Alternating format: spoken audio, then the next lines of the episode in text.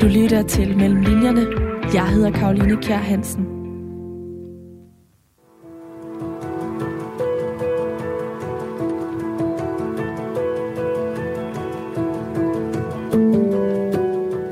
I begyndelsen af januar 2018 kører en kvinde fra sit hjem i Ecatepec tæt på hovedstaden i Mexico.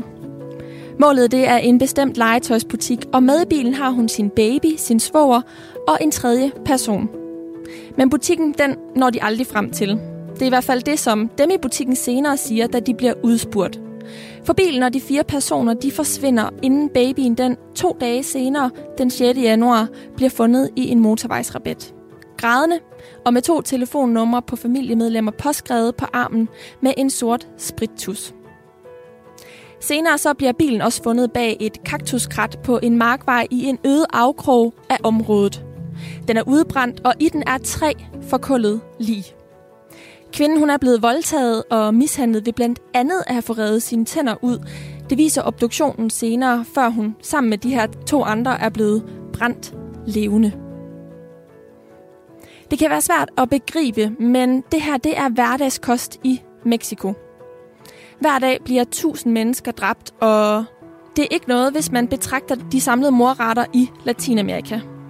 Hvert fjerde minut, der er der en, som bliver dræbt et sted i det her område. Det giver 15 mor i timen, 367 mor om dagen og 2.574 mor om ugen. Morretterne, de stiger og de stiger, og i Mexico, der er de lige nu tre gange så store som i 1999. Og det kan altså være svært at forstå, når Latinamerika ellers er et område, hvor både velstand og lighed stiger. Det paradoks er centrum for Magnus Boding Hansens bog Djævlen sover aldrig, som meget passende har undertitlen Mysteriet om Latinamerikas mange mor. Det er en lille, men meget lærerig sag, og det er faktisk en bog, som jeg har fået øjnene op for ved hjælp af jer lyttere. Ofte så opfordrer jeg jer, der lytter med her imellem linjerne på Radio 4 til at komme med ønsker til forfatter og research arbejde, I gerne vil høre mere om. Mellem linjerne, det er et program her på Radio 4, hvor jeg taler med nogle af Danmarks dygtigste forfattere om alle de forberedelser og oplevelser, der ligger før deres bøger de kunne skrives. Altså alt det research-arbejde, som de har været ude i, og som ligger mellem linjerne i deres bøger. Og flere de har ønsket at høre mere om Magnus Boding Hansens arbejde med bogen Djævlen sover aldrig. Og det kan jeg altså godt forstå, fordi den bygger på flere års research i verdens voldigste lande. Og derfor så er jeg også rigtig glad for, at øh, du har taget imod invitationen, Magnus. Hjertelig velkommen til Radio 4. Tak. Allerførst så skal vi lige have slået fast, hvilket område dækker Latinamerika helt præcist over? Øh, Latinamerika, det er Sydamerika, Mellemamerika, Mexico. Øhm, så, og, det, og det er også i den region, at, at man øh, har et mor hver, hver fjerde minut. Altså, så det er hele den her region. Du har boet der i fem år, og det har du, fordi du er journalist på Weekendavisen, og øh, der har du dækket, du har været korrespondent i Latinamerika. Når jeg nævner det her, så er det fordi, at dit bog, din bog udspringer fra øh, dit arbejde som journalist og som korrespondent i Latinamerika. Nu har jeg lige fortalt, hvor voldeligt et sted det er. Hvordan kan det være, at du fik lyst til at tage dertil og bo i fem år? Øh, jeg, har, øh, jeg har studeret og interesseret mig for øhm, øh, i meget lang tid øhm, de steder, hvor der hverken er krig eller fred. Altså sådan meget voldelige øh, steder, men hvor det ikke skyldes en krig. Øh, hvor det bliver øh, sådan et kriminelt øh, øh, moras. Øh, det, det er ligesom det, der er, er min store interesse.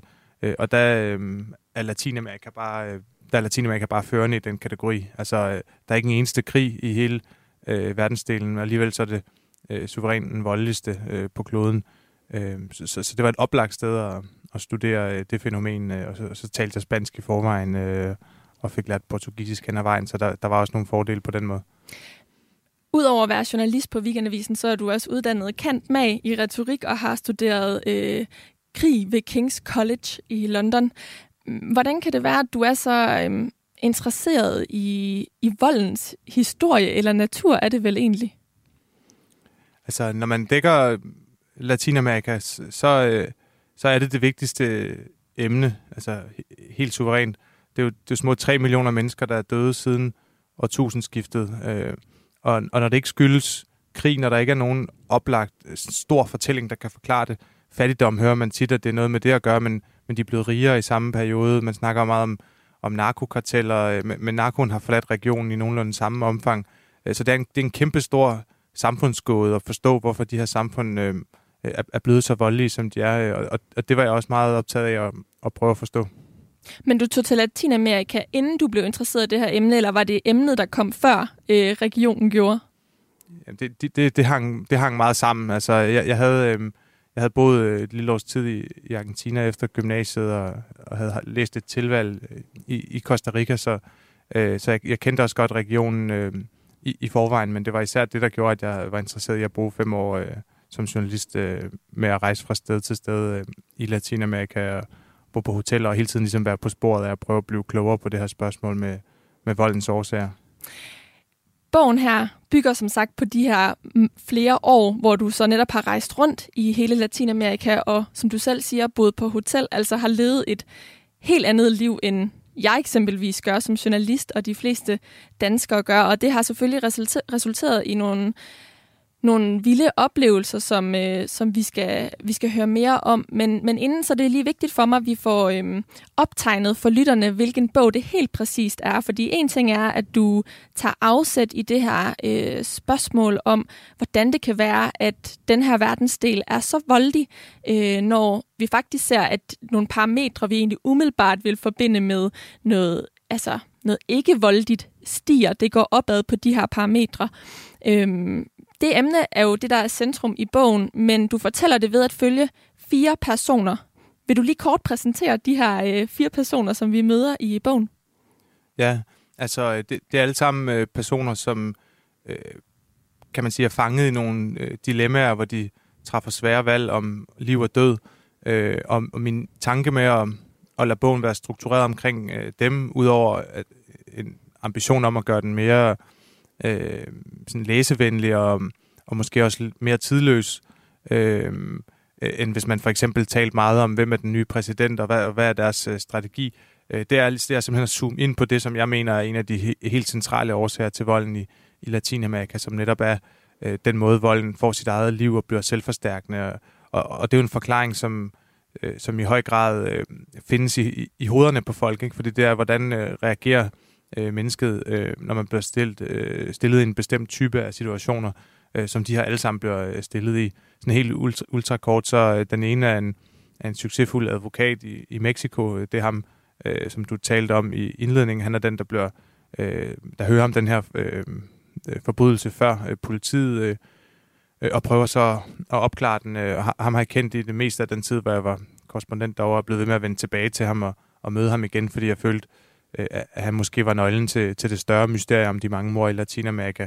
Øh, netop fordi han var en mand, der, der forhandlede øh, med, med sig selv og, og, og med det gode og det onde hver dag. Altså han, han prøvede at, at gøre noget godt og havde forstået, at han var nødt til at gøre noget dårligt øh, for at, at opnå det. Og, og hvad sker der så med ham? Hvordan, øh, hvordan korrumperer de her øh, pragmatiske valg, han øh, træffer øh, ham langsomt? Øh, hvordan forsøger han at holde fast? Øh, øh, og de andre, det, det er så Øh, der, er, der er en kvinde i Brasilien, som også øh, har stået i, i nogle øh, svære valg, og der er en, en skolelærer et sted i Mexico, som også forsøger at kæmpe imod, og så øh, øh en, øh, en hemmelig indiansk øh, agent i guldminezonen i, i Venezuela. Øh, så, så bogen, det den gør, er, at den, den, fylder, øh, den følger de her folk øh, i, i, i scener, så man kommer helt tæt på dem, så man øh, uden at blive øh, påduttet en pointe fra min side, ligesom skal, skal være i deres sko og blive klogere på, på de beslutninger, de træffer. Øh, men så er den drevet frem øhm, af, øh, af, at jeg ligesom rejser øh, som en slags detektiv fra sted til sted, for hele tiden at prøve at komme, komme tættere på et svar på den her store øh, morgåde, hvordan Latinamerika blev den voldeligste verdensdel, øh, og hvem jeg møder, og hvor jeg tager hen, når jeg har, øh, har været hos nogen gennem længere tid, for at blive klogere, og hele tiden ligesom øh, affødt af, af, hvad jeg har lært øh, hos den forrige. Lige om lidt, så skal vi tale øh, mere om, hvordan du egentlig kom ind på livet af de her mennesker til at kunne skrive så, så lange scener, som du gør i bogen, øh, til at skildre den her problematik. Men, men Magnus, du har talt med rigtig, rigtig mange forskellige mennesker i forskellige klasser, i forskellige lande i løbet af de her fem år, hvor du har dækket øh, Latinamerika for, for Weekendavisen, og som nu er blevet til den her bog.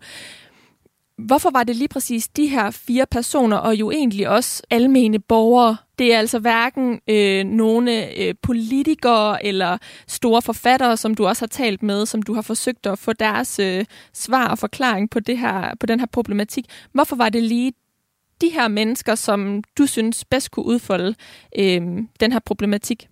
Det var fordi, de var mere interessante end både... Øh end både præsidenter og, og forfattere og, og, og, og alle, jeg har mødt derovre. Øh, de stod i nogle afgørende valg, som på en eller anden måde belyser øh, det, jeg prøvede at, at finde ud af noget om. Øh, jeg har sådan en meget pragmatisk og usnoppet tilgang øh, til kilder. Øh, altså, jeg, jeg vil gerne tale med dem, som, som, øh, som jeg er nysgerrig på, og som, som gør mig klogere. Øh, og jeg vil meget gerne selv øh, se tingene udspille sig frem for øh, at høre dem øh, refereret af, af, af kloge folk i hvide skjorter. Øh, Øh, og de levede alle sammen på forskellige måder op til øh, det kriterium. Øh, altså, det er jo nogle, øh, synes jeg, fascinerende øh, mennesker alle sammen, øh, og som også, øh, fordi jeg havde øh, fulgt øh, en person som ham, vi møder i første kapitel, øh, over så lang tid, øh, altså viste mig en helt enorm øh, tillid. Altså, jeg var ligesom med, øh, når han øh, begik øh, forbrydelser i det gode øh, tjeneste. Øh, jeg var øh, hjemme hos ham, jeg var med ham på arbejde, jeg jeg kunne ligesom få lov at være flue på væggen øh, i, i en helt unik grad, som, som gav et, øh, et for mig meget interessant øh, indblik i, i voldens årsager. Og hvis vi kort skal opsummere, inden vi går videre, hvad voldens årsager er ifølge dig, vil du så kort fortælle det for lytterne? Men jeg tror, at altså, der er ingen tvivl om, at alle de gængse forklaringer, som jeg sådan, som jeg sådan lidt øh, frejdigt øh, bortkaster i, i starten, altså med øh, fattigdommen og uligheden og narkotikaen og korruptionen, øh, øh, de er jo selvfølgelig alle sammen øh, dele øh, af forklaringen. Øh, men det, som jeg synes er den oversete øh, og vigtige forklaring, er, at, at det er den måde, at, at det så bliver selvforstærkende. Hvis du har straffri, øh, lovløse samfund, øh, så, så bliver det selvforstærkende netop fordi, at, at volden den stiller folk i, i stadig tagligere dilemmaer, hvor selvom de handler rationelt, selvom de handler som mange måske selv vil gøre i deres situation, øh, så, så er det som et kviksand, ikke? Altså, hvor uanset om de bevæger sig eller står stille, så synker alle øh, længere ned i, i, i det her moras. Altså, for at gøre det helt konkret, en mand som er advokaten der, øh, han bor i, i et område, øh, Ekatepec, øh, hvor, hvor, hvor retssystemet simpelthen ikke fungerer. Øh, så, så det valg, han øh, står i, det er ikke at være øh, en, en, en fin fyr eller en skidt fyr, det er at lade øh, sadister øh, slippe for straf, øh, eller at tage loven i egen hånd. Øh, og det er jo på mange måder forståeligt, at han vælger at gøre, som han gør. Og alligevel så er det med til øh, at få alle til at synke øh, endnu dybere ned i øh, voldsmorasset, på samme måde som det måske ville have været, hvis, han, øh, hvis man bare havde ladet dem gå fri, fordi det ville også bidrage til en, en afmagt og måske en radikalisering af offrene og en, og, og en, en, en voldsspiral. Øh. Så, så, så, det, så det er den måde, at det bliver selvnærende på, som, som, som jeg tror er, er den vigtigste oversete forklaring til, til den her voldsepidemi, som det jo er.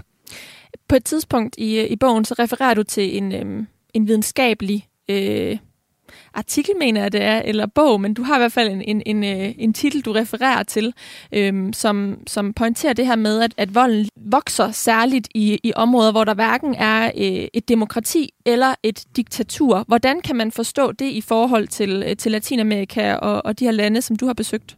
Hmm.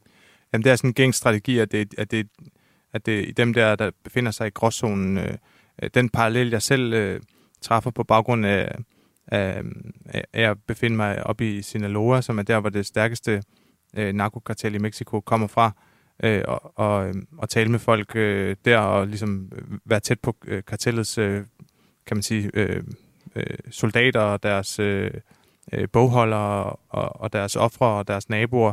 Øh, det er, at på samme måde som det, øh, så, så gælder det også med narkokarteller, at, at det, er, det, det, det, det er det svækkede kartel, der er farligt. Altså hvis du er et meget, meget stærkt og alt dominerende kartel, som Sinaloa-kartellet øh, var for nogle år tilbage, øh, man kender måske øh, øh Joaquin El Chapo Guzman, verdenshistoriens øh, rigeste gangster og kendt ansigt fra Netflix-serier og, øh, og, og i øjeblikket i fængsel øh, i USA. Øh, da han var på fri fod, var de en lang årrække så magtfulde, så de kunne gøre præcis, hvad de ville, især i den øh, region. Altså, de havde øh, præsidenterne i deres øh, hulehånd og, og det her, som var deres hjemmeegn, det her bjergrige område øh, af Sinaloa. Øh, der, der gjorde de, hvad de ville. Øh, og det gjorde også, at de ikke behøvede at være særlig voldelige, fordi folk de forstod godt, øh, hvem der bestemte. Øh, øh, på samme måde, hvis du er et fuldstændig svagt øh, øh, kartel uden magt, så er du måske heller ikke så farlig, fordi, fordi du har ikke øh, så meget at skyde med. Øh, Øh, men når det sker, øh, det der skete, øh, øh, da El Chapo blev øh, fængslet, øh, som på mange måder også allerede var gået i gang, øh, inden øh, at et kartel begynder at splindre øh, og blive opdelt i forskellige fraktioner, øh, blive troet, miste andre øh, kriminelle gruppers øh, respekt, øh, og dermed den selvfølgelighed, hvormed de manøvrerer deres øh, affære, øh, så bliver de pludselig farlige, fordi så er de nødt til hele tiden at vise øh, deres øh, magt og deres voldsparathed, øh, øh, og helt konkret så også, hvis den, hvis den leder øh, bliver fængslet eller dør, øh, så, så er det almindeligt, at så kæmper nummer to og nummer tre om at blive den nye nummer et. Øh, så, så, så, så det er derfor, at man ser, at de her overgangsområder, øh, hvad end det er af samfund eller, øh, eller karteller, de er særlig, øh, der, der går det særlig voldeligt for sig. Så det er i virkeligheden fordi, at der er kamp om magten på alle mulige forskellige planer i alle de her lande. Altså at der er ikke nogen, der sidder entydigt på, på magten, at, at volden kan vokse i det omfang, den gør. Ja, det er en af faktorerne, ja. Vi har talt om, øh, om advokaten her, som øh, du kort har præsenteret lidt af, men nu synes jeg, vi skal prøve at dykke lidt mere ned i ham, fordi han bærer faktisk en stor del af fortællingen, i min optik i hvert fald, af, af bogen her, Djævlen sover aldrig. Du lytter til Mellem Linjerne. Jeg hedder Karoline Kjær Hansen. Og for de nytilkommende lyttere, så kan jeg sige, at jeg i dag taler med Magnus Boding Hansen om hans arbejde med bogen Djævlen sover aldrig. Vi har netop talt om, at det er en bog, der handler om, at Latinamerika har en vanvittig voldsrate og samtidig stigende velfærd, og ligheden den vokser lige så. Det her paradoks har været centrum for, øh, for bogen her, for Magnus' undersøgelse, og bogen den er fortalt gennem øh, fire personer, som Magnus kort præsenterede øh, før. Den ene er Carlos Mata. Carlos Mata er øh, advokat. Han er ret speciel, fordi han øh, jo egentlig er ok højt op i sådan hierarkiet, øh, og, og faktisk på, altså, kender mange af, af forbryderne, og samtidig er på, på øh, de gode side, altså dem, som bliver udsat for voldsforbrydelser, og som ikke har ressourcerne til at øh, få dem opklaret på, på egen hånd. Hvordan ser sådan en mand ud? I udgangspunktet er han jo, at derfor kan man sige, prototypen på, øh, på, på, på en, øh, en velmenende karakter, øh, fordi han har, øh, han har øh, ressourcer, øh, og han bruger dem ikke kun for sig selv, han bruger dem også for øh, at gøre en forskel for øh, for eksempel fattige voldsoffer, som han gratis øh, tager sager øh, for. Øh, øh, drevet af, af en øh, indignation over, at, øh, at der ikke er nogen andre, der gør det, øh, og at øh, de ting, de bliver udsat for, øh, at det er der ikke nogen, der bliver straffet for. Øh, så er han sådan en stor øh, fyr, meget øh, karismatisk. Øh, han, han havde øh, en lang periode, hvor, hvor jeg fulgte ham øh, en Kim Jong-un-frisyr, altså en korte, barberede øh, sider, og så sådan en bølget øh, top.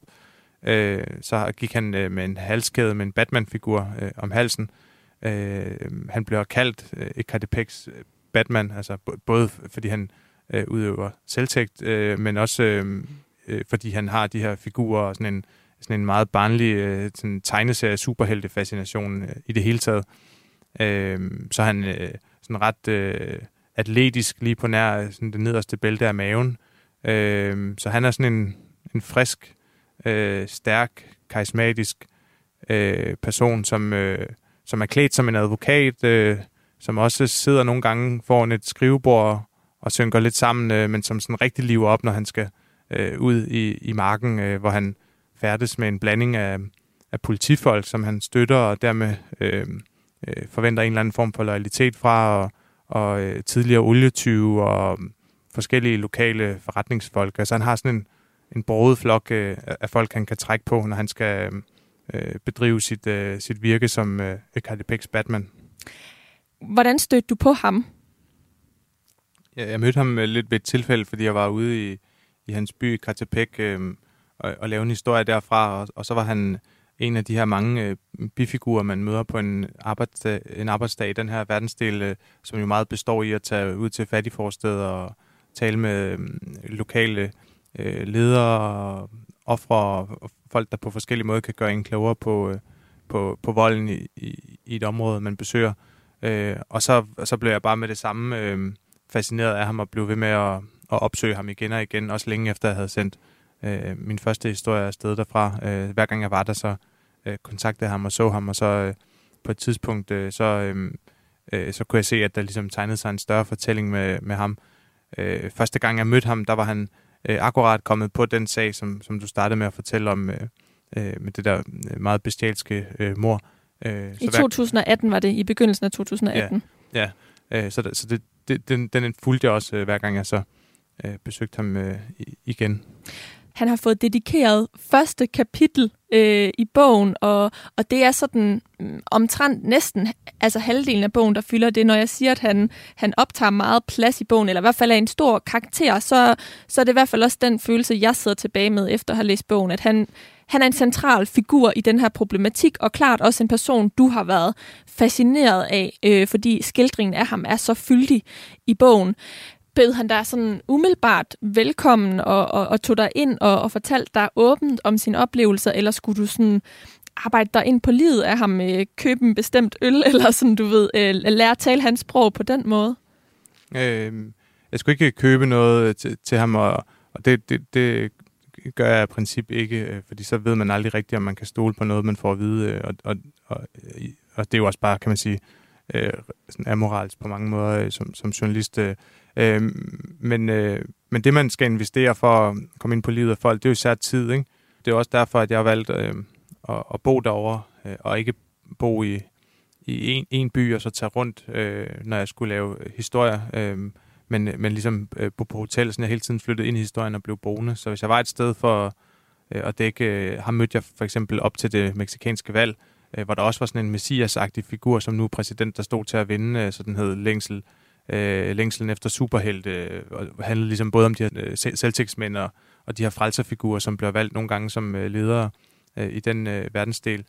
Øh, så, så møder jeg ham øh, lidt tilfældigt i den sammenhæng, øh, øh, men så fordi jeg bliver boende øh, og er der i lang tid, så, øh, så kan jeg også øh, opnå en, en adgang og måske også en troværdighed hos nogle af de her kilder, øh, som, som jo består i nogle meget, meget svære, øh, følsomme valg, som nogle gange løber en stor risiko ved at udtale sig, øh, som kan være småparanoide, fordi der er folk, der er efter dem. Øh, Carlos Mata har været udsat for attentater. Øh, jeg har set nogle af dem på overvågningskameraer, han har, øh, hvor man kan se, at han, han når at kaste sig ned i sidste øjeblik øh, for en kugleregn.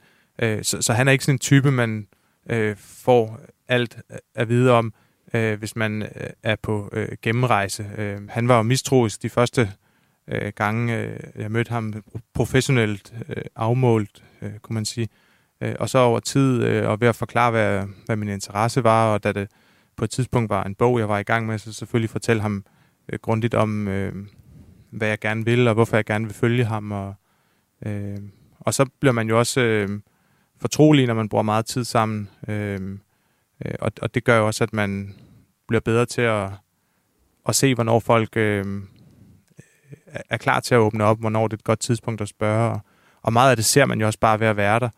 Øh, altså, øh, når han øh, minkelerer med beviser og sådan noget. Øh, altså det, jeg ser det også bare, fordi jeg var der. Altså, i, i forbindelse med den øh, med, med, med bogen. Jeg havde tre, tre måneder, hvor jeg rejste rundt øh, specifikt i forhold til bogen og samlede materiale, hvor, hvor jeg var hos ham et par uger. Øh, Øh, der var jeg bare med hele tiden, jo, så jeg var bare med, kørt med ham, når han skulle et eller andet, så sidder, så sidder vi og ser øh, Titans øh, øh, på hans kontor om aftenen, så ringer telefonen pludselig, øh, han skal rykke ud til et eller andet, øh, så springer vi ned i bilerne alle sammen og kører afsted, og øh, så skal de ud og øh, besøge gerningsstedet øh, i den opklaring, som, som, øh, som også øh, binder kapitlet med ham sammen i min bog, så tager jeg med, så, så, så meget af det sker også ved bare at være være på stedet, øh, og så, øh, og så være, være ærlig og være, være direkte, og så vinde folks tillid over tid. Den her øh, fortrolighed, som du har vundet hos øh, Carlos Mata, der har jeg fundet et lille klip fra, øh, fra bogen, som vi kan høre, som meget godt illustrerer, hvordan du er kommet ind under huden på ham, eller i hvert fald har fået nogle informationer frem, som jeg umiddelbart tænker, man, man vil holde for sig selv ellers. Det er et klip, jeg har fundet fra, øh, fra lydbogen, øh, altså Djævlen sover aldrig, en lydbog, som du selv har indtalt, og øh, det kommer her. Martha har altid været egenrådig. Han kan synke sammen i sin kontorstol af kedsomhed, men han griner altid djævelsk, når han modtager en melding om en forbrydelse og rykker ud med sine folk for at hjælpe politiet. En gang dansede han en hel omgang om sig selv under anholdelsen af en bilkloner, altså en, som solgte stjålne biler med falske nummerplader fra et værksted ud til spildevandsfloden. I folkeskolen gik Martha med bøjle og læste Dragon Ball og så Star Wars, men ifølge flere klassekammerater var han allerede dengang temperamentsfuld og indineret. I slagsmål i skolegården hjalp han dem, der var ved at tabe. Der blev bandet meget i hans hjem. Han boede med sin mor og hans stefar, som ejer en plastikkirurgiklinik. Sin rigtige far har han aldrig mødt. Som barn arrangerede han gadeslåskampe med sine venner, hvor de legede, at de var Superman, Spiderman og Batman. De filmede slåskampene med et Super 8-kamera. Til en prøve på et skoleteater, hvor Martha havde rollen som skurken, tog han et af stefarens rigtige våben med. Han fik gode karakterer i skolen, men som 14-årig blev han smidt ud efter endnu et slagsmål. Især en oplevelse i barndommen var ifølge hans bedste ven fra den tid – Oscar Rico, med til at gøre Carlos Mata til Ecatepec's Batman. Da de to kammerater var 14 år gamle, hyrede Martas mor dem som detektiver. Hun mistænkte stefaren for utroskab og bad dem skaffe beviser, som hun ville bruge til at sikre sig en mere fordelagtig skilsmisse. De to kammerater tog opgaven meget alvorligt. I tre måneder stod de mange morgener op klokken 4 iførte sig diskret tøj og lå i timevis foran Stefarens fabrik i byen Texcoco med en kikkert og et spejlreflekskamera med zoom. Når de fulgte efter Stefaren i bil, var det med taxa, for ingen af dem havde kørekort. Marta betalte hver dag Oscar Rico og en tredje ven for detektivarbejdet. Når de havde brug for at kommunikere indbyrdes, talte de Motorola 3000 mobiltelefoner – som Martha havde indkøbt til opgaven. En midnat på vej hjem kom vennerne forbi et trafikuheld. En død mand sad i sin cabriolet med kalesjen kørt tilbage. De blev og så ambulancerne afhente manden. En anden aften fulgte de efter Stefarens Grand Marquis-bil til et motel på en bakke uden for byen. De havde fundet frem til en mulig elskerinde ved hjælp af en kvittering i en skraldespand på Stefarens kontor – på kvitteringen stod hendes navn. Med navnet fandt de et telefonnummer i et offentligt register og en række personlige oplysninger på kvinden, som de derefter overvågede, indtil de til sidst fik nys om motelstævnemødet. Martha tog et foto af Stefarens bil, da han kørte ind på motellet, og et af to silhuetter i motelværelsets vindue. Han afleverede kopier af begge fotos til sin mor, Senere tog Martas skænderier med Stefan til i intensitet, og han måtte flytte over til sin mormor. Også sin moralske fleksibilitet udviklede Martha på den tid. Ved en anden lejlighed betalte samme stefar ham således for at overvåge de ansatte i en bar, som han ejede, fordi stefaren mistænkte dem for at tage kassen. Om sit arbejde for stefaren siger Matta i dag, at pengene til alt det gode jo skal komme et sted fra, for at kunne forære sine ydelser til de fattige og de magtesløse, er han nødt til at sælge dem dyrt til de rige og de suspekte. Han er også nødt til at have en plan B, når advokatarbejdet ikke slår til. I omtrent hver fjerde af sine sager finder Martha de skyldige, men kan ikke få dem dømt ved en domstol og tager derfor ud og henter dem, som han siger. Hvis man placerer nogen i et tomt, hvidt rum med hænderne bundet på ryggen og torturerer dem, så indrømmer de måske. Man kan også plante beviser på dem for en helt anden forbrydelse, som er lettere for en dommer at forstå. Eller man kan smadre deres tænder, hvis der til sidst ikke er anden retfærdighed at få. Martha hævder, at han aldrig dræber nogen.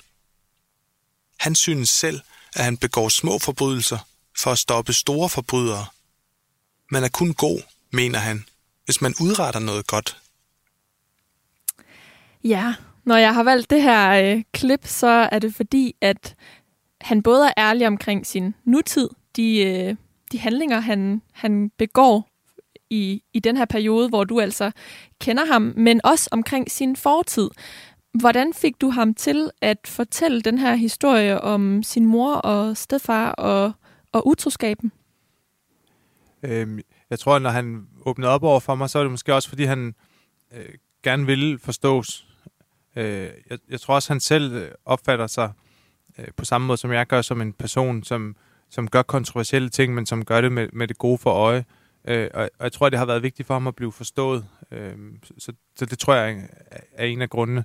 Og så er det jo også bare noget med, med, med tid og, og systematik. Øh, øh, jeg, jeg talte også med, med alle, jeg kunne øh, finde frem til, som havde haft noget med ham at gøre, øh, øh, for på den måde ligesom at, øh, at høre de samme øh, øh, historier fra flere forskellige øh, øh, krydstjek øh, og, og komme dybere ned i, i, i hans fortid øh, for at forstå ham som karakter. Noget, som du også gjorde i forbindelse med skildringen af Carlos Mata, det var at øh, hyre nogle lokal researcher. Altså, du har ikke blot researchet ved at følge karaktererne, de fire karakterer, som du skildrer i, øh, i bogen her selv. Du har også haft nogle ekstra på, kan man sige. Og det er også i forbindelse med den her passage, vi netop har hørt, fordi at Carlos Mata indrømmer her, at han mm, udøver selvtægt på de her forbrydere, hvis han ikke kan få dem øh, straffet. Øhm, vil du prøve at fortælle mere om den del af dit researcharbejde? Jo, det er faktisk, det er faktisk en sætning, som, som, øh, som kostede mig sådan mange ugers øh, research-assistance, fordi jeg synes, den var så vigtig, så jeg vil, øh, jeg vil være, øh, være sikker, så sikker jeg kunne blive på, om den var rigtig. Altså sætningen med, at han, øh, at han, at han siger, at han ikke slår nogen ihjel. Øh, Øh, det, det synes jeg var øh, vigtigt øh, at få afklaret. Øh, det forsøgte jeg selvfølgelig øh, at gøre øh, ved øh, selv øh, at spørge alle, jeg talte med øh, om ham. Øh, men så derudover, så, så, øh, så hyrede jeg også en, øh, en, øh, en lokal øh, øh, journalist, øh, jeg kendte, øh, til øh, at tale med, øh, med alle, som hun kunne finde, som øh, havde haft berøring med ham, øh, øh, for øh, at, at, at dobbelttjekke øh, det her. Der er jo mange, der arbejder med fixer øh, i konfliktområder. Det er, hvis man hører en journalist øh, til at hjælpe sig. Øh, det, er, øh, det er ikke noget, som jeg har gjort så meget, øh, fordi, jeg, fordi de, i de lande, hvor jeg arbejder, taler jeg øh, sproget øh, og har god tid. Øh, en fixer er jo meget smart, hvis man øh, kommer øh, øh med meget kort tid og måske øh, uden at, have, at kende historien særlig godt, eller i hvert fald uden at have lokale kontakter, så kan man øh, få hjælp af en fixer til at kan man sige, line et, øh, et journalistisk øh, arbejdsprogram op for en. Så kan man sige, at jeg øh, er her for at lave øh, tv, jeg vil gerne øh, tale med nogen om sådan og sådan, og så kan den lokale fikser hjælpe en.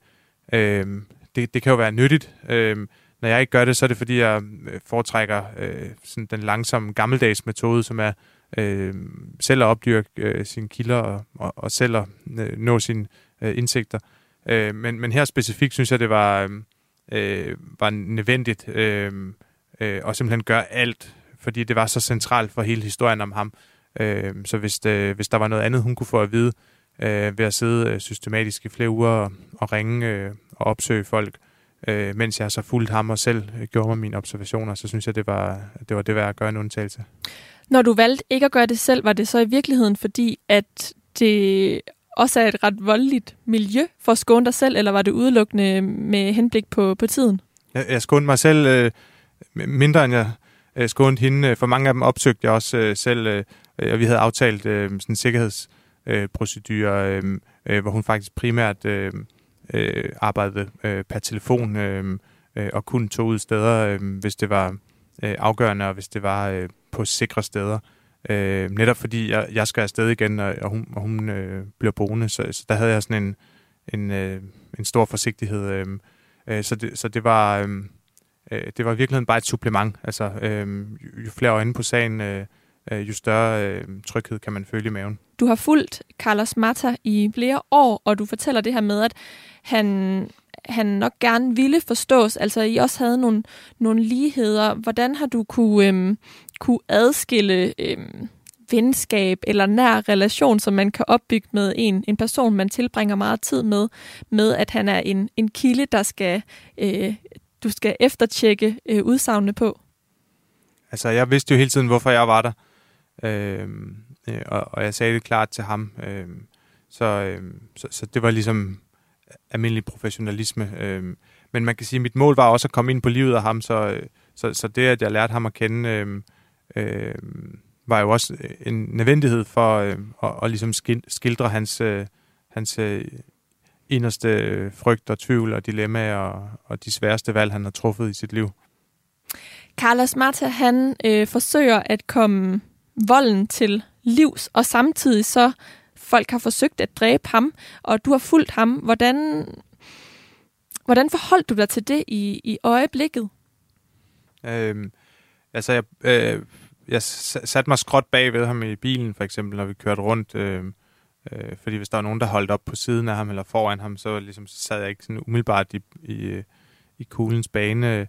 Øh, så forsøgte jeg selvfølgelig at, at kigge mig omkring, og blev jo også øh, sådan småparanoid, ligesom, de, ligesom han gjorde, og ligesom folk i det område gør, når de lever med trusler.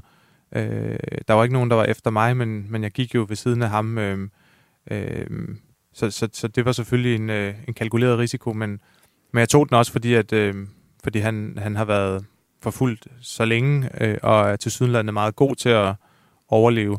Øh, så øh, ja.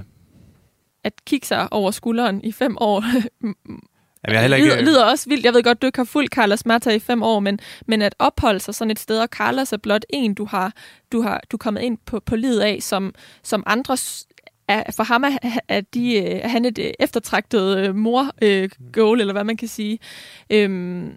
Noget, noget, der er meget øh, øh, typisk for den latinamerikanske vold, er, at den, øh, den er sådan plamager på kortet, der så, øh, der så spreder sig. Ikke? Øh, altså øh, øh volden og... Øh, og, og, og, og trygge områder, de eksisterer med meget kort afstand.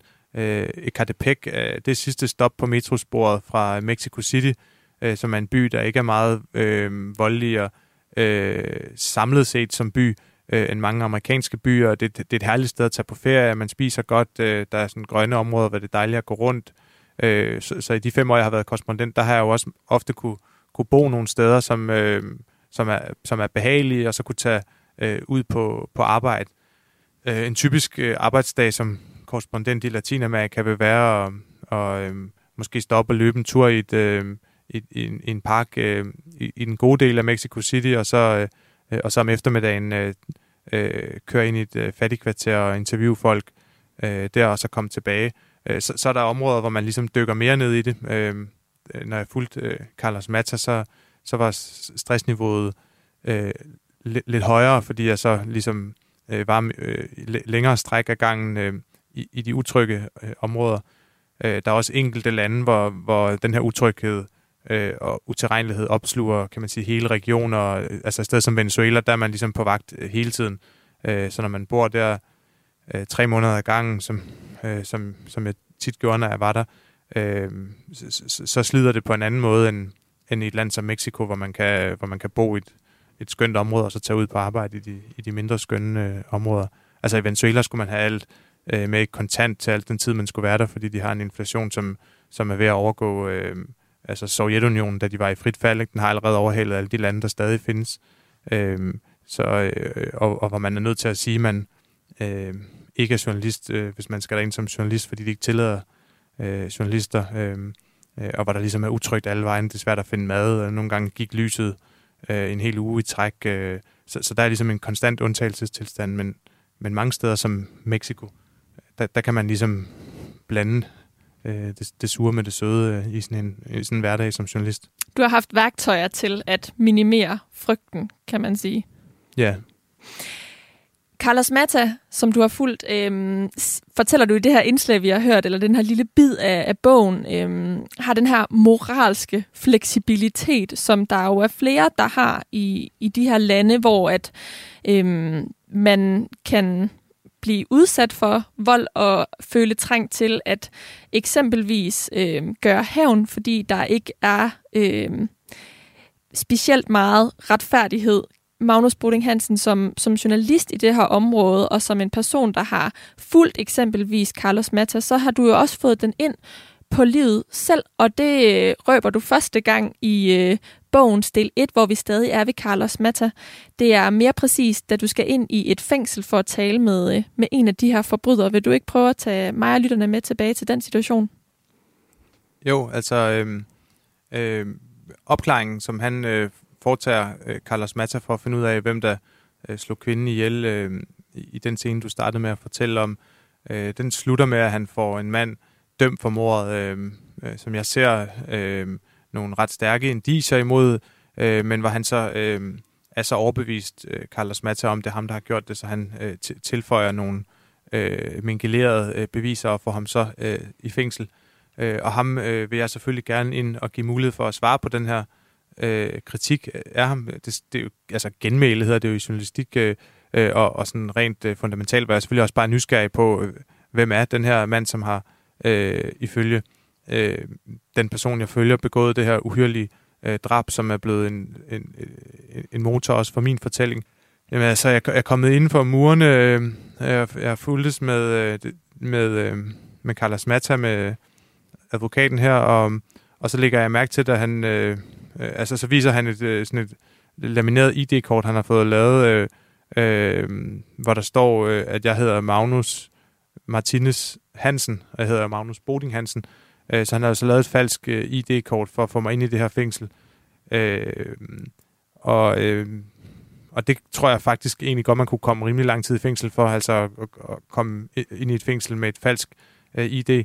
Jeg ved det først i situationen. Jeg kan så vælge øh, at ligesom øh, øh, altså øh, overgive, overgive mig og ligesom øh, øh, sige, når jeg og, og så øh, øh, og så miste muligheden for at lade den her øh, person, som, som øh, jeg for min fortælling var nødt til at, at lade komme til genmail, øh, komme til genmail øh, eller ligesom ikke at øh, hæfte mig øh, mere ved det øh, i situationen. Øh, det havde jeg få sekunder til at vælge imellem. Øh, det var et, et valg mellem øh, øh, formelt set at begå en forbrydelse, om end uden øh, og, og have haft øh, intentionen om det, øh, eller for, begå en journalistisk øh, meget grov forbrydelse ved ikke at lade, lade en kilde komme til genmæl. Øh, og, og, og der valgte jeg så øh, øh, at sige, at for mig i den situation var det vigtigste at lade, lade kilden komme til, til genmæl. Altså jeg mener jo, at jeg, mener, at jeg, jeg har et klart øh, moralsk øh, kompas, øh, men det, som jeg synes var vigtigt med den scene, det var, at, at selvom man har en, øh, øh, nogle gode værdier og en god opdragelse, og, øh, og kan man sige, er en, øh, øh, kommer, kommer som en, øh, kommer som en outsider med, med en ren intention, øh, øh, så, så bliver man suget ned i nogle dilemmaer, når man er de her steder. Øh, så jeg vil gerne øh, vise, at, at det ikke er fordi de her folk, der bor her, de er nogle øh, eksotiske typer, som måske er, er det i blodet, måske er det i deres øh, kultur. Altså at de træffer valg, som er meget forståelige i situationen. Øh, øh, så så der, der synes jeg, at den her oplevelse med, at jeg også selv blev nødt til at træffe nogle øh, altså meget svære øh, valg, fordi jeg var øh, på, på det her sted i så lang tid, øh, og blev trukket ned i nogle af de her dilemmaer, det, det, det synes jeg var en vigtig indsigt.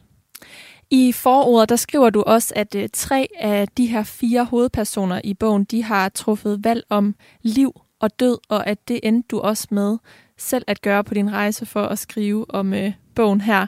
Jeg har med hjælp fra dig selv fundet den passage, som eksemplificerer det. Og igen skal vi høre det fra lydbogen indtalt af dig selv, og så kan vi lige tale om det bagefter. Mens jeg er på savannen sammen med Gummes, begynder jeg selv at synke ned i det samme moras af vold og paranoia som ham. Før jeg opdager det, sidder jeg fast i det. Det starter med, at jeg møder en to meter høj slovak, som siger, at han er journalist. Han er her for at skrive om de kriminelles kamp om guldet, hævder han. Overalt, hvor jeg er, dukker han op med sin nussede kasket. Der står Cowboy Daffé, håbets cowboy, på kasketskyggen, hvor en cowboy i hvide cowboystøvler knæler med hatten i hånden. Slovakken afbryder hver gang mine interviews på sit gebrokne spansk. Han er besat af våbentyper og krypteringsprogrammer og følges med en kajtet indianer med dybe ar i ansigtet, som fungerer som hans tolk og guide. Slovakken ryger dagen lang, og byder gavmildt indianerne af sin tobak. Hver aften vil han mødes med mig. Han bor tæt på, men vil ikke sige hvor. Han virker opsat på selv at besøge de farligste miner, men advarer samtidig mig imod overhovedet at besøge nogen af minerne. Hans chauffør er blevet beskudt, fortæller han. Hans værelsesbestyrerinde har hørt om en dansk journalist, så jeg vækker tydeligvis allerede for meget opsigt, synes han. I hvert fald er mine korte bukser til grin. Og magtfulde kilder, som han ikke kan røbe, hvem er, fortæller ham om en nært forestående udenlandsk invasion. Kort sagt finder Slovakken det uforsvarligt, at jeg stadig er på savannen.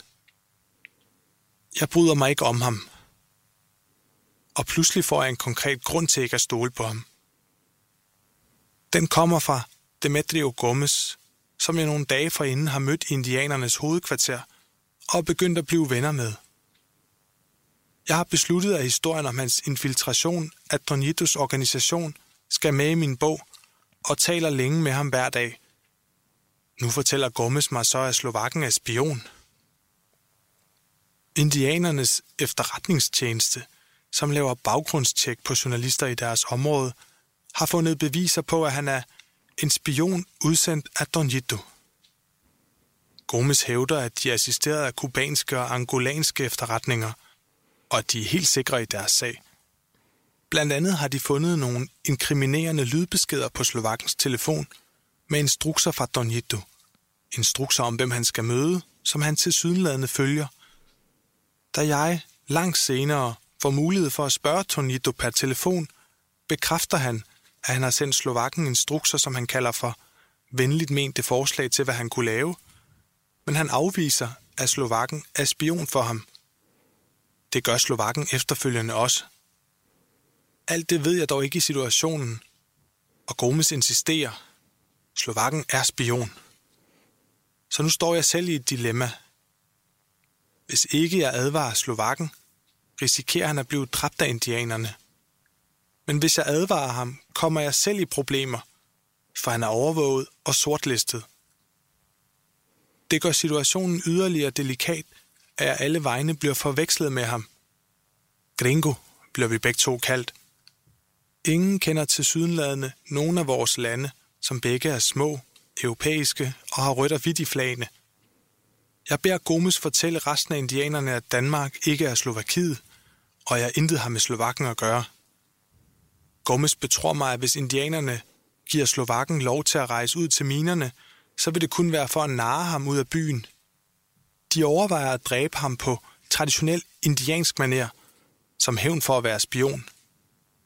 Da Gomez uddyber disse overvejelser, minder de mig om de kanaima-mor-ritualer, som jeg har læst om. Måske trækker vi huden af ham, siger indianeren. Eller vi efterlader ham nøgen og bundet og indsmurt i honning ved en flodbred – det infernals på grund af insektbidene. Hvis man lægger stof mellem håndledene og rebene og fjerner stoffet igen, før hans liv bliver fundet, så ser det ud, som om han er faret vild og er død helt naturligt.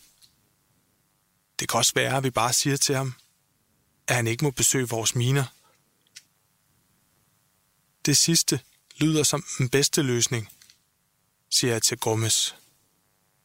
Jeg har stadig ikke besluttet, om jeg tør løbe risikoen ved at advare Slovakken eller ej. Dilemmaet her får vi som læser skildret i fjerde del af bogen Djævlen sover aldrig, som er den, vi taler om i dag. Den foregår i Venezuelas guldminezone, den store savanne, hvor du følger Demetrio Gomez. Og det er altså her, hvor at du står i et dilemma mellem, om du skal advare den her slovenske journalist eller ej. Hvordan havde du det på det her tidspunkt? Øh, ja, så da jeg havner i det her dilemma, om jeg vil advare Slovakken eller, eller ej, der, der er jo, øh, som det måske også fremgår af det oplæste, der er jo der er blevet suget ned i et spil, som er enormt øh, svært at, at gennemskue øh, i en verden præget af, af vold og paranoia, hvor man er nødt til at, at træffe beslutninger på, på et mangelfuldt grundlag, øh, og hvor man øh, har, har grund til også at være bekymret for sin egen øh, sikkerhed. Men hvad vi ikke hører i det her klip, det er, hvad du egentlig ender med at gøre. Vil du, øh, vil du røbe det, eller skal vi, øh, skal vi lave sådan en lille cliffhanger nu her? Det, det er da måske en meget god cliffhanger, hvis nogen Ja. ja. vil læse bogen. øh.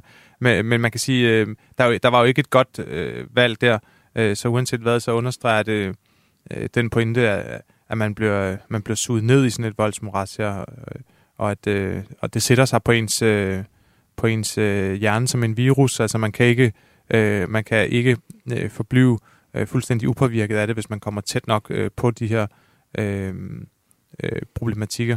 Den her måde at, at skrive om volden på og blive suget ned i voldens moras, som du siger nu her, har du øh, gjort dig mange tanker omkring, og, øh, og det gennemsyrer dit arbejde. Hvad er dit bedste råd, hvis man gerne vil netop skrive levende og, og, øh, og suge læseren ind i, i, i fortællinger, som jeg oplevede. Jeg blev i din fortælling her, Djævlen sover aldrig, men samtidig have den der grundighed og tjekke alt efter, fordi som journalist har man jo også et produktionspres. Nu har du øh, omsat din journalistik til en bog her. Du har taget øh, seks måneder fri øh, for at kunne skrive den. Men, men der er jo også et vist produktionskrav, så, så hvad har du lært, at, at øh, hvordan har du lært at kunne omgås det? øh, tit så viser de sådan sigende detaljer, som, som løfter en fortælling sig sådan lidt ved, et- ved et tilfælde, hvis man er lang tid et sted øh, og, og har mulighed for også at ligge øh, sit, sit liv uden for, for arbejdet øh, øh, på- det sted, man beskriver. Altså Venezuela, som var det land, der kom mest under huden på mig i min tid i Latinamerika, fordi det altså, på samme tid var så smukt og så voldeligt øh, øh, og, og så øh, omskifteligt. Øh, øh, altså, øh, øh der var jo den her inflation, som jeg nævnte øh, før. Det, det er jo... Øh, det er, jo, det er jo en ting at vide, det at skrive, at den øh, så ser ud til at runde en- en million procent det ene år, det, det er jo i sig selv voldsomt. Øh, men, men så på et tidspunkt at se øh, på et baseballstadion, at nu har de nået det punkt, hvor, hvor pengesedlerne er blevet så lidt værd, så det er billigere at kaste en hel masse af dem op i luften som konfetti, end at kaste sin øl op i luften, som man plejede. Øh, det, er jo en, det er jo en vidunderlig detalje, øh, fordi den er så, øh, øh, så, så, så konkret. Øh, Fordi det er et billede jo. Ja, præcis. Og fordi det er noget, der er sket øh, i, i, virkeligheden øh, på samme måde, øh, altså bare for at blive på den helt øh, enkle, øh, konkrete oplysning, at de har meget inflation, og de, og de øh, øh, måder, øh, hvor virkeligheden overgår fantasien, hvis man gerne vil prøve at skrive det på en måde, som er, som er til at, at forstå. Øh, det var også sådan, at, at, at den på et tidspunkt øh, var så løbsk, inflationen og priserne steg så hurtigt, at, at de simpelthen stoppede med at putte øh, prismærker på varerne i mit lokale supermarked. Så havde man øh, en scanner, som var den eneste måde, man kunne få at vide, hvad tingene øh, kostede. Øh, altså, så, så, så, så, ja, altså, det er jo næsten, det er jo næsten banalt, men altså, jeg, jeg synes bare, at de der folk øh, var blevet hyldet øh, Øh, så længe øh, af- så mange i, i en grad, så det, så, så det, det gav, måtte give folk et forkvaklet indtryk af, hvad udenrigsjournalistik øh, øh, øh, bør, bør være. Øh, og, øh, og det var derfor, jeg ligesom slog et slag for, for, for noget så simpelt og, og indlysende og, og gammeldags som, øh, som øh, nysgerrighed, ydmyghed og, og sandfærdighed. Ikke? Din bog udkom i marts, og, og med den har du også afsluttet et stort kapitel i dit eget liv som øh, korrespondent i Latinamerika, i hvert fald for nu. Hvorfor det?